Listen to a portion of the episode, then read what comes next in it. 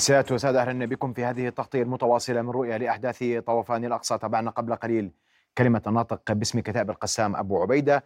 بعد أن تابعنا أيضا اليوم مجزرة جديدة للاحتلال في جباليا أرحب بضيفي بسام بدرين مدير مكتب القدس العربي في عمان. مساء الخير أستاذ بسام. أهلا بك. أهلا وسهلا. رؤيا بودكاست. وسأبدأ من جباليا قبل أن أنتقل لتفسير ما ورد في آه، كلمة آه، أبو عبيدة. مجزرة جديدة آه، ست قنابل كل قنبل قنبلة تزن طنا واحدا على أقل تقدير هذه الأرقام الأولية.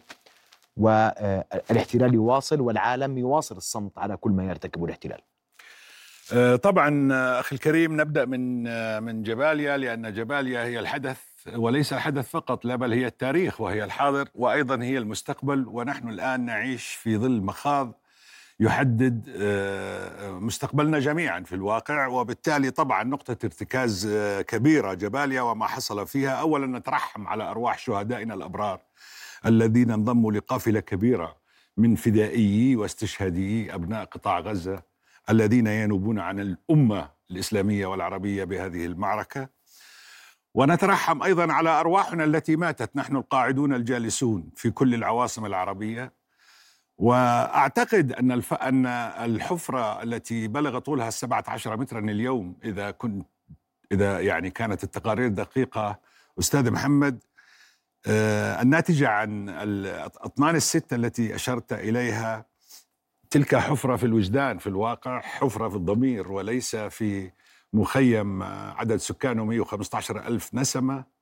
ومن اختلطت عظامهم ودماءهم بتراب هذا المخيم اليوم في مربع سكني لا تزيد سعته عن 380 مترا.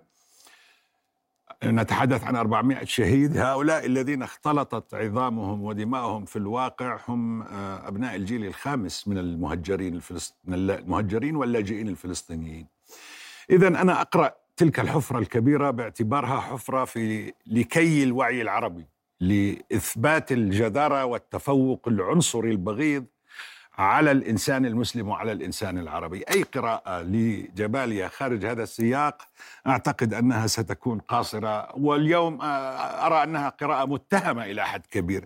أنا أقول أن جباليا اليوم هي هي رسالة لحفر آه، تأكيد التفوق العنصري الانتهازي الإجرامي الإرهابي للعدو الإسرائيلي. علينا أن نلاحظ أن مجزرة جباليا آه، ارتكبت بعد أقل من 14 ساعة على تصريح الناطق باسم البيت الأبيض آه، النازي كيربي والذي تحدث فيه مجددا عن التهجير آه، وفكرة ترحيل الفلسطينيين في غزة وإيوائهم في مناطق في جمهورية مصر العربية مقابل استئجار أرض. تحدث كيربي عن هذا الموضوع. وهذا يعني أن كيربي لا يحفل إطلاقا لا بتصريح معالي وزير الخارجية الأردني عن الحرب أيمن الصفدي عندما وصف التهجير بأنه حرب على الأردن وبالتأكيد لا يح لا يحفل بالحوار ما بين الرئيس عبد الفتاح السيسي والجيش المصري في هذا المحور. إذا يقول الأمريكيون أن لدى الإسرائيلي اليوم رخصة للقتل الجماعي والإبادة ولديها شرعية. مجزرة آه، جباليا آه، الحقيقة آه، أنها يعني حصلت أو صعدت في الوقت الذي يتجمع فيه على سواحل شط شواطئ غزة والمتوسط أكثر من خمسين قطعة بحرية لحلفاء الكيان الإسرائيلي أو الكارتيل النازي الإسرائيلي الإجرامي الإرهابي. وهذا يعني أيضا تفويض أممي إلى حد ما وحرب صليبية بكل وضوح. أنا أعتقد أن هذه المجزرة إذا قرأناها في سياق أنها جزء من مشهد غزة والصراع مع الجيش الإسرائيلي نكون تورطنا في يعني مزبلة التاريخ. أنا أقول أن هذه المجزرة تحديدا تقول اليوم لنا جميعا بأنه الجيوسياسي يتغير في المنطقة وأنه ثمة مشروع أكبر بكثير من إسرائيل ولا علاقة له بأحداث السابع من أكتوبر طوفان الأقصى المعركة المشرفة. يتم ترتيبه الآن وأن من آه، قتلوا اليوم أو استشهدوا في جباليا ومن استشهد خلال 25 يوم الماضية في غزة حظي بشرف الانسحاب من الحياة بكرامة وهو بين يدي الله حي يرزق. بينما ملايين الملايين جحافل العرب والمسلمين أمامهم 25 75 سنة برأيي الشخصي وبتحليلي من الذل والهوان والعبودية وفقا لما صرح به علنا وزير الدفاع الإسرائيلي عندما قال هذه المعركة ستحدد الوضع في المنطقة خلال 75 سنة قادمة. إذا طوبى للشهداء والرحمة لهم وهم في مكانة أفضل من مكانتنا نحن الذين لازلنا على قيد الحياة وسنسلم أربعة أجيال من أولادنا وأحفادنا للذل القادم. إذا لم ندافع عن كرامتنا وأنفسنا اليوم بمساندة هذه المقاومة الشريفة البطلة وب إظهار التقدير والاحترام لدماء أهلنا في غزة ضمن مقاربة سياسية. هذه المرة ليست دفاعية وليست تبريرية وينبغي أن تكون هجومية بالمطلق على المشروع وليس على الكيان الإسرائيلي فقط. بالتالي آه، آه، حفرة جباليا احتراما لدماء الشهداء حفرة جباليا عزيزي أعتقد أنها تختبر آه، من يخطب فينا منذ عقود في طهران عن الشيطان الأمريكي ومن يريد تحرير القدس لفظيا. تختبر الأخوة في جنوب لبنان. تختبر قدرة النظام السياسي الأردني على اقتراح مقاربة آه، تمنعني من الإحساس بالقلق كمواطن. تختبر النظام الرسمي برمته. وإذا لم نرد الآن على تلك الحفرة التي يبلغ طولها 17 متر إلى الأرض مخلوطة بدماء وعظام أطفالنا ونسائنا. أعتقد أن حفرة مماثلة قد يتحطم فيها برج خليفة وقد آه، آه، تتحطم فيها منشآت أيضا سعودية. وكما قلنا سابقا هذه الحرب هي رسالة لعمان والقاهرة ومكة ولإسقاط هذه العواصم ولإذلالها وليست ولن تكون حربا على مستوى حركة المقاومة الإسلامية خصوصا وأن القصف على جباليا إذا سمحت اليوم آه، يعني فيه قيمة ناقصة من الرجولة والشجاعة وحتى الاحتراف المهني والعسكري. يعني إحنا نحتاج اليوم لفهم سيكولوجيا هذا العدو المجنون هذا العدو النازي عملية قتل بدم بارد بينما غلاف غزة من الشمال والشرق والوسط مشتعل بعملية ميدانية أعلن عنها الجيش الإسرائيلي أمس بمعنى أنه الجيش لو كانت لديه الحد الأدنى من الجرأة المهنية هذا الجيش المجرم. ولو كانت لديه الحد الأدنى من القدرة على مناجزة المقاومين لذهب للمسلحين المدربين وانتصر عليهم وحسم المعركة في الميدان. المطلوب أن يحسم اليوم عبوديتنا جميعا. أنا أقرأ مذبح الجباليا في بهذه الطريقة وأرى أن أي قراءة يعني تخالف هذا هذا هذه الزاوية هذا المنطق ستكون قاصرة عن متابعة الأحداث. طب أنت تقول متابعة الأحداث لكن الجميع يسأل إلى أين نسير اليوم؟ أبو عبيدة تحدث بوضوح اليوم المعركة مستمرة والاشتباك مع العدو مستمر في عدة محاور وفي عدة مناطق وفق آليات المقاومة وفق توجهها على أقل تقدير اليوم إلى أين نتجه لأنه اليوم صار في حديث كثير عن 7 أكتوبر وما بعد 7 أكتوبر. من أقحم حماس في هذه المعركة؟ ماذا تريد حماس من هذه المعركة؟ وماذا يريد العدو؟ وأنت تقول أن المسألة بعد 7 أكتوبر. لم تعد مسألة معركة جيش الاحتلال مع المقاومة في غزة. لوين رايحين؟ يعني لا أحد يعلم في الواقع إلى أين تتجه الأمور، لكن ما آه، نراه أن هناك مشروع كما قلت لتغيير جو سياسي كبير في المنطقة، أعتقد أن اللعبة لم تعد فلسطينية، لم تعد إسرائيلية، بل دولية لها علاقة بكل محاور الإقليم لها علاقة بالتموقع التركي الجيوسياسي الإيراني النفوذ الإيراني ولها علاقة بالتأكيد بالصراع آه، ما بين الولايات المتحدة والصين وروسيا. آه، السؤال عن من أقحم حركة حماس أو المقاومة أنا أعتقد أنه مع الاحترام الشديد طبعا هو سؤال القاعدين. يعني أنا سمعت هذا السؤال كثيرا من سياسيين ومسؤولين أردنيين في الواقع خلال اليومين الماضيين. وما يفاجئني أحيانا أخوي محمد هو أنه إن إحنا الذاكرة العربية بما فيها الذاكرة الأردنية في الواقع في مناجزة المحتل والصراع معه لا تريد أن تحتمل أن هناك ثلة من المقاتلين المجاهدين خططوا جيدا وتدربوا جيدا واستطاعوا تسجيل انتصار في 7 أكتوبر على هذا العدو. لا نريد أن نقر ونعترف وهذه مصيبة كارثة كبيرة اليوم باننا بأن العدو الإسرائيلي فقد هيبته وبأنه يحتاج لهذه الأساطيل الغربية لحماية التجربة الإسرائيلية نفسها لا هناك وسطنا العديد من المثقفين الذين يطرحون أسئلة لا لزوم لها في الواقع السؤال الأساسي ليس من أقحم حماس. في الواقع السؤال الأساسي هو كيف نعبر عن امتناننا الشديد لحماس وللمقاومة لأنها أحبطت هذا المشروع قبل إنجازه بغفلة منا. وبالتالي نقرأ معركة طوفان الأقصى و7 أكتوبر في هذا السياق. عندما نقول أن السياق الآن اختلف والقضية تضخمت نقول أيضا طبعا أن هذه العملية المحترفة اللوحة الإبداعية ال masterpiece اللي عملوها مقاتلي القسام في غلاف غزة يوم 7 أكتوبر هي كانت جزء لتفكيك هذه المؤامرة والتصدي لهذه المؤ... لهذه المؤامرة وأن حركة حماس أظهرت في قيادتها الفكرية والسياسية والميدانية قدرة فائقة عن النظام الرسمي العربي وغيره في مراقبة مثل هذا المشروع. لأن إحنا كلنا لاحظنا إن العدو الإسرائيلي والعدو الأمريكي النازي وأربع الدول الأوروبية كأنهم جاهزون للسيناريوهات. نحن جميعا لدينا كان هذا السؤال عن الجاهزية المباشرة لهذا السؤال مما يعني أن المقاومة أحبطت هذا المشروع وصنعت أنتجت الهزة التي تجعلنا ينبغي أن نقف عند مسارات الأحداث ونحلل المشهد وننتبه. شكرا لمن نبهنا بدمه. شكرا للمؤمنين في قطاع غزة الذين صدروا العقل العربي وقدموا أرواحهم مقابل مثل هذا التنبيه. السؤال الآن ليس من الذي أقحم حماس لأن حماس أقحمت نفسها لفداء عن الأمة. أنا لا أرى الموضوع من أي زاوية أخرى. السؤال هو كيف نشكر حماس فعلا على هذا التنبيه؟ وما الذي ينبغي علينا اليوم أن نفعله؟ كعرب كمسلمين كأمة أيضا كشعب فلسطيني وأيضا كأردن وشعب أردني. هذا هو السؤال الأكبر. برأيك اليوم ماذا ماذا يملك كل هؤلاء؟ أولا. سقطت الأقنعة.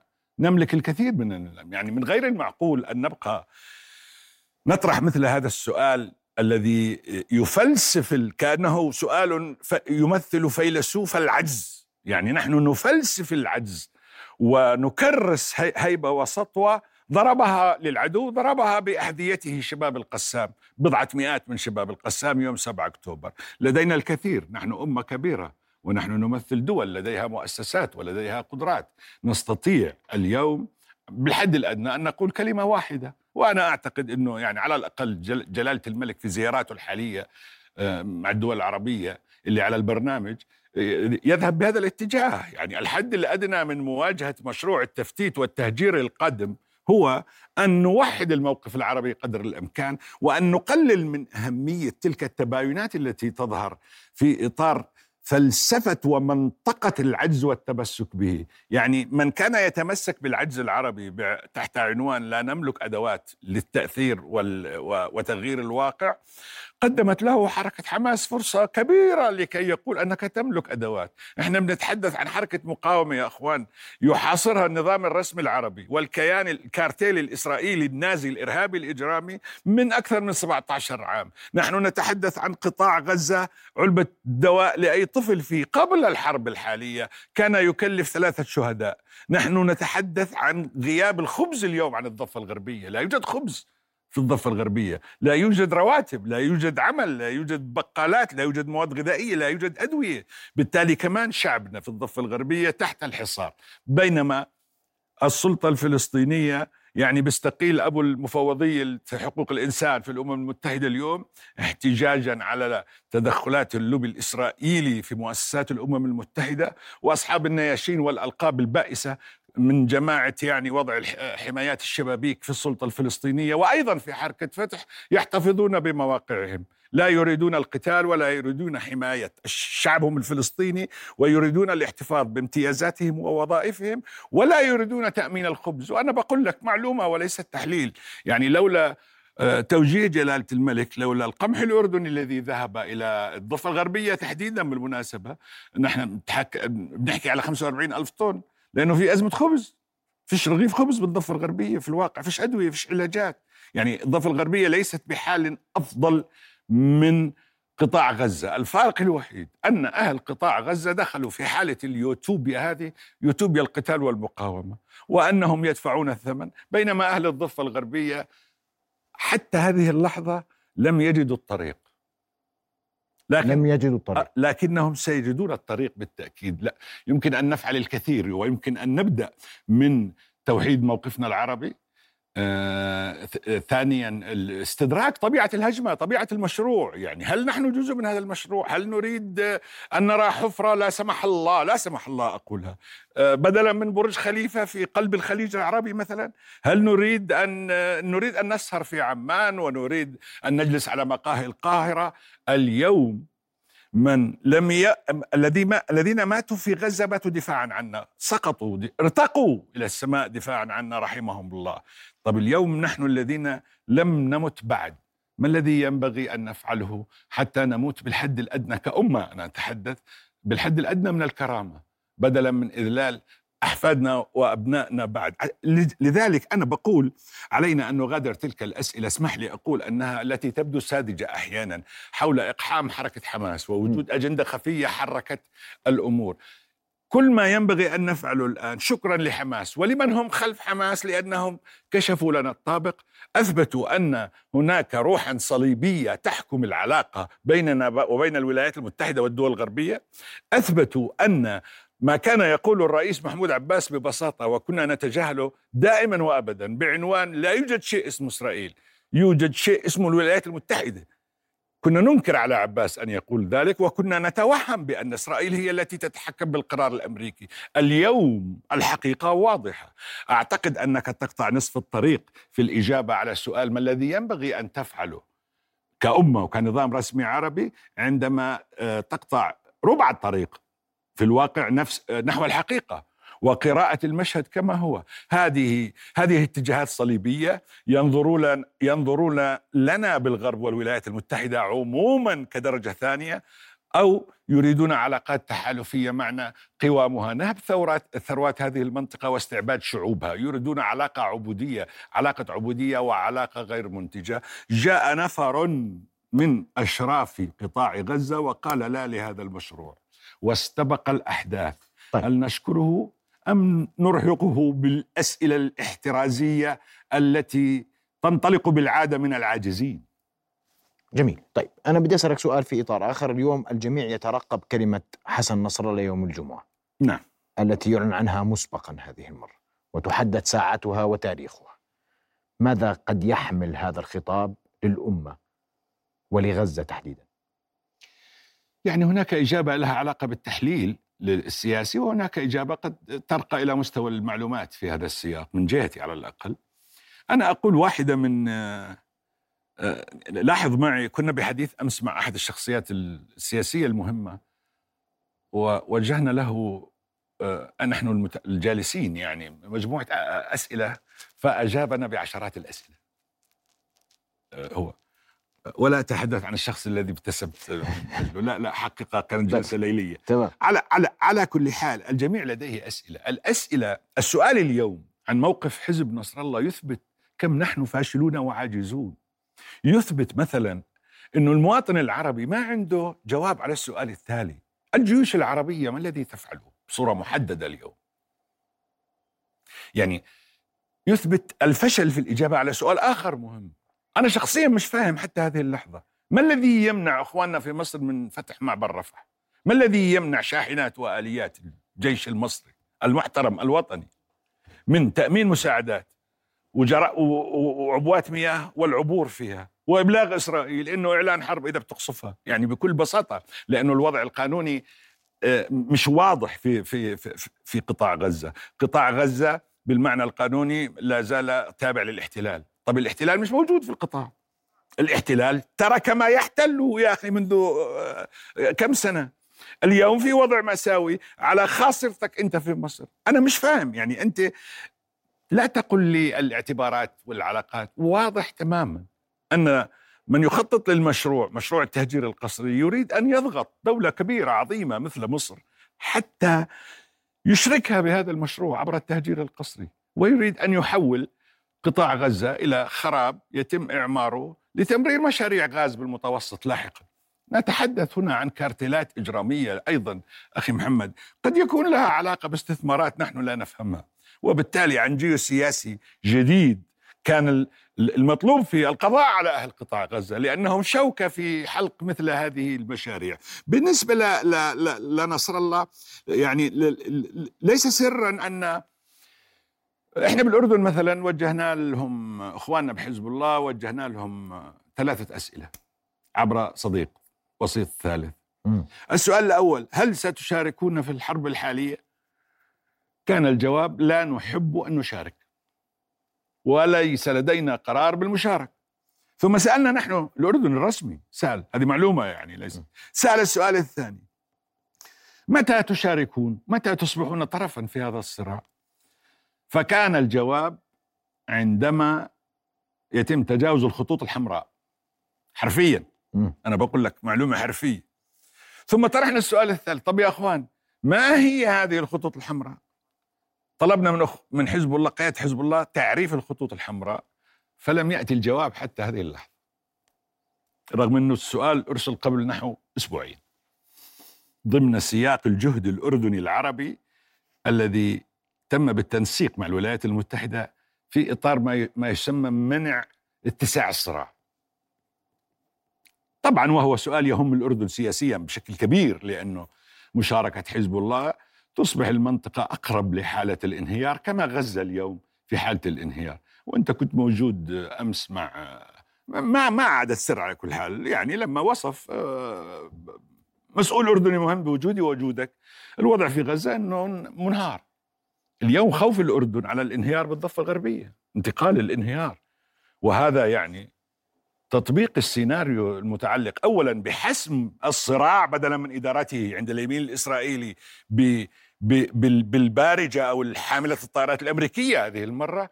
ثم يعني فورا وهذا الموضوع اللي بيهمني أنا كأردني بالضرورة بالضرورة الانتقال إلى فلسفة نقل الصراع إلى الأردن. من هون إحنا لازم نكون حذرين ولازم نكون حساسين تجاه كل المعطيات ولازم كأردن نركض إلى الأمام. كون حزب الله رفض الإجابة على سؤال يطالب الأخير. يطالب الأخير الثالث يطالبه بتعريف الخطوط الحمراء يعني بأن هذه الخطوط الحمراء فيها قدر من المرونة. فلجأنا إحنا على مستوى المؤسسة الرسمية الأردنية لمحاولة تفسير هذه الخطوط الحمراء أو قراءتها فقيل رسميا مش مش رسميا من حزب الله إنه المسألة تتعلق باجتياح بري كامل لقطاع غزة أو بالقدس تحديدا. اليوم المعادلة كالتالي. وهذه أيضا معلومة وليست تهليل، لما قابل نخالي والعروري يعني الامين العام للجهاد الإسلامي نائب رئيس المكتب السياسي صالح العروري الشيخ حسن نصر الله سألوه بوضوح عن هذا الأمر. فقال لهم حرفيا انتظروا آه، ما سنعلنه عبر الشاشة. لاحقا أصدر بيان حزب الله يقول فيه بأنه يعني إحنا يوم الجمعة السيد سيتصرف. هذا يعني أنه إحنا اليوم الثلاثاء لدينا أربعاء وخميس. م. أعتقد أنه هذه الأيام الثلاثة وضعها حزب الله تحديدا لكي يفهم الآخرون بأنه اولا في قلب المعركة رغم أنه رفض تعريف الخطوط الحمراء. وثانيا أنه طرف مباشر بهذه المعركة. لا يستطيع لا يملك حزب الله ميكانيكيا وفيزيائيا أن لا يكون طرف بهذه المعادلة. وأنه معك ثلاث أربعة أيام بمعنى قبل دخولي وخلط الأوراق لخط المواجهة أن تتراجعوا عن العمل البري أن يعني آه، تذهبوا باتجاه مبادرات إنسانية. أعتقد أن جواب بيان حزب الله الذي صدر مساء الأحد ويقول فيه أنه السيد حسن نصر الله سيتحدث الجمعة.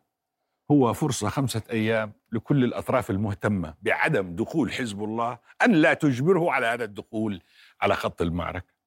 حتى مساء اليوم كل المعطيات تقول لا نريد لأنه هناك أصلا نتنياهو يريد دخول حزب الله لمعالجة أزمته الداخلية يعني فقط الولايات المتحدة التي لا تريد. تقديري تقديري. تقديرك الخطوط الحمراء أول. الخطوط الحمراء؟ برأيك أنت الجواب السؤال الذي لم يوجب وصول وصول قدرات حركة حماس التسليحيه إلى مستوى انخفاض تقترب من 50% أعتقد أن حزب الله سيدخل مباشرة وبثقله في المعركة إذا وصلته تقديرات معلوماتية تقول بانه البنية العسكرية في حركة حماس وحركة والجهاد أيضا لأنه مهم بالنسبة لحزب الله الجهاد شريكه الأساسي الجهاد فقدت 50% من قدراتها العسكرية. بتعرف الإسرائيليين بيقولوا إحنا بدنا نقضي على القدرات العسكرية والسلطوية لحركة حماس. م. وكلمة السلطوية عملت عملت آه، اجتهاد وخلاف آه، مع الأردن بالأقنية الدولية. لأنه الأردن بيقول طب ما في بيروقراط بحركة حماس. يديرون شؤون البلاد يعني غزة. هذا ليش بدك تعمل له زي أو كما يش كما فعل الأمريكيون وأخطأوا واعترفوا بخطئهم اجتثاث حزب البعث. يعني وبالتالي الأردن يقول ب... وأنت سمعت معي هذا الكلام إنه إنه تقويض حركة حماس غير ممكن بالخيار العسكري. ومن يقول ذلك أنا برأيي عاقل؟ لكن دعني ألتزم بالإجابة المباشرة على سؤالك. أعتقد أنه اللحظة التي لأنه إحنا تعودنا أنه الأمين العام لحزب الله لا يخرج على الشاشة في بث مباشر لا يكون بثا مباشرا بالعادة إلا لإعلان الحرب. آخر ثلاث أربع مرات هيك عمل. هو لا يعلن ببيان. ويشتبك الحزب فعليا ثم يخرج الأمين العام ليعلن ذلك. من هنا أخبر قادة المقاومة الذين قابلوه بأن عليهم ترقب ظهوره على الشاشة. أعتقد أنه سيظهر على الشاشة إذا مر اليوم وغدا ب... ولم تتغير المعطيات ويبدو أنها لن تتغير عند الإسرائيلي والأمريكي. أعتقد أن الحرب ذاهبة باتجاه الحرب الإقليمية تماما بكل ما تعنيه الكلمة من معنى وأقرأ ما صرح به يعني الحوثيين اليوم في هذا السياق. وأقرأ ما صرح به أبو عبيدة أيضا في هذا السياق. نحن نستعد لمواجهة إقليمية مفتوحة. تقديري الشخصي أن حزب الله يعتبر حاله طرف في هذه المقاومة وأن معادلته ما بين عدم وجود غطاء وطني حزبي للقوى اللبنانية الوطنية لمشاركته في هذه المعركة وما بين وجوده بالفيزياء اللوجستية العملية السياسية والعسكرية على الأرض آه، يعني هذه المقارنة ستميل إلى صالح الكفة الثانية لأنه القضاء على حركة حماس عسكريا يعني التفرغ فورا في اليوم التالي أو بعد خمسة دقائق للبنية العسكرية لحزب الله. حزب الله يعرف ذلك حركة حماس تعرف ذلك الإسرائيلي والأمريكي يعرفان ذلك. والإيراني وبالتالي يعرف يطبق حزب الله والإيراني يعرف ذلك يطبق حزب الله قاعدة أكلت يوم أكل الثور الأبيض. تقديري وأنا مسؤول عن هذا التحليل أن آه، حزب الله آه، يعني يأخذ بالاعتبار أنه لا يريد أن يؤكل يوم تؤكل حماس. وبالتالي يفضل أن لا يدخل. أصلا أصلا عسكريا ترى لا يوجد ما يبرر دخوله. عشان نكون صريحين يعني هو يخلف عليه المناوشات اللي بيعملها المشغلات على شمال فلسطين المحتل بنية حماس العسكرية زي اللوز. الشباب زي الورد. يعني المقاتلين رائعين مذهلين. صلنا إحنا تم ثمانية أيام بهذه الاقتحامات البرية الوهمية التضليلية وكلها ترصد ويحصل قتال وإعطاب آليات ويسقط قتلى وجرحى يخفيهم العدو. لا يوجد مبرر الآن للدخول لكن العدو جبان يذبح البشر والحجر والشجر النساء والأطفال لأنه لا يريد مواجهة رجال المقاومة الحقيقيين في الميدان. ولعلمك وهذه مش, مع يعني أيضا أيضا معلومة. الحقيقة أنه يواجه أحيانا نساء المقاومة. في الخنادق. لأنه في كادر نسائي كمان بجوز أشطر من الشباب الذكور في في في كتائب القسام هو لا يريد معركة حقيقية مع قوات محترفة مجاهدة. هو عدو جبان هو عدو مجرم هو آه، بلطجي المنطقة. هذا البلطجي اليوم يتحكم بمصائر أطفالنا وأحفادنا. طيب. ندعو الله أن ينصر أهل غزة. بسؤال أخير وأنت قلت أن الجمعة قد يحمل دخول هذه المنطقة لحرب إقليمية وبدي أعرف منك قراءتك. إذا ما كانت هذه الحرب كيف سيكون المشهد؟ 48 ساعة الماضية عزيزي صارت تطورات مهمة في الواقع. من بينها إعلان اليوم صباح اليوم الإسرائيليين للعملية البرية الواسعة ومن بينها مذبحة جباليا رحم الله شهدائنا فيها ومساء أمس تصريح آه، كيري. الناطق باسم البيت الأبيض. وكلام المجتمع الدولي كله عن آلية ومرات آمنة وظروف إنسانية واستعدادات لوجستية في في عمان والقاهرة بالمناسبة للجسور الجوية واستقبال الجرحى والمصابين. ذهب الجميع خلال 48 ساعة الماضية قبل أحداث عصر اليوم باتجاه إمكانية للبحث عن مخرج للصدام الحالي. واضح أنه اليمين الإسرائيلي الذي يتحكم بالمسار عمل مذبحة اليوم لإعاقة هذا الاتجاه. م. ولبقاء الإدارة الأمريكية في الاختبار. لذلك يقول البيت الأبيض أمس تصريح عجيب أنه مش لازم يكون التزامنا بأمن إسرائيل إحنا الأمريكان مش لازم يكون آه، آه، قابل للتفسير. وبالتالي آه صار في حراك آه، نحو مخرج للأزمة وهنا هون طبعا كان في جهد كبير للدبلوماسية الأردنية بصراحة والمصرية. اختلفت الأمور اليوم. هذا العدو مصر على إكمال مشروعه إلى حد كبير. أنا بعتقد الحرب الإقليمية شوف اليوم لا تستهين باليوم الصاروخ الذي أطلقه الحوثيون بالستي. واليوم الحوثي أثبت بالوجه القاطع أنه يحدد إيلات والحقيقة يهدد العقبة معها للأسف الشديد يعني لكن هذا واقعنا الجغرافي بكل الأحوال. ونتمنى طبعا السلامة لكل ذرة تراب لأبنائنا في العقبة ولكل الوطن الأردني. والحقيقة انه الحشد الشيعي بيزيد عدده على حدودنا مع العراق. والحقيقة أنه أكثر من خمسين إلى ستين ألف مقاتل مسلح من حركة النجباء ومن إخواننا الشيعة العراقيين موجودين على هضبة الجولان. والحقيقة أن التوتر شديد منذ يومين على الجولان. أعتقد أن الحرب الإقليمية تسير بمرحلتين أو ستسير بمرحلة طبعا ستحصل فوضى وانهيارات وسيحدث ضغط اقتصادي عنيف لكن المرحلة الأولى ستكون الجانب الإيراني عبر حلفائه مشاغلات. لحسم المعركة أو لإضفاء نوع من التوازن. إيجاد مهرب للمجانين اللي بإسرائيل اللي بالكارتيل الإسرائيلي مشان يعني يعني يأخذوا أي انتصار من أي نوع وعلى طريقة محمود درويش. خذوا حصتكم من دمنا وارحلوا يعني ويخلصوا هذا الموضوع. مما يعني انتصار حماس طبعا بالنتيجة يعني وإعاقة المشروع الأكبر، المرحلة التالية إذا استخدمت الأسلحة الأمريكية والأوروبية اللي على المتوسط للرد على حزب الله. أعتقد أن إيران ستكون مضطرة للرد وراح ندخل الآن في حرب إقليمية واسعة فيها عنصر روسي صيني خليجي وهذا مهم. وطبعا الأردن بكون عالق وسط هذه الفوضى ومصر أيضا بتكون عالقة يعني. هذه التطورات اللي أنا أراها بشكل مناسب. نعم. إذا ما إذا ما, ما بدك تعطيني الكلام بس بدي أحكي كلمة أختم فيها تفضل خلاص؟ تفضل. عندك أسئلة أخرى؟ لا. تفضل إذا عندك كلمة لك لك الكلمة. أنا بدي أقول والله وأنا سرحان بالحفرة اللي اللي بحفرة القتل والإرهاب اليوم في مخيم جباليا.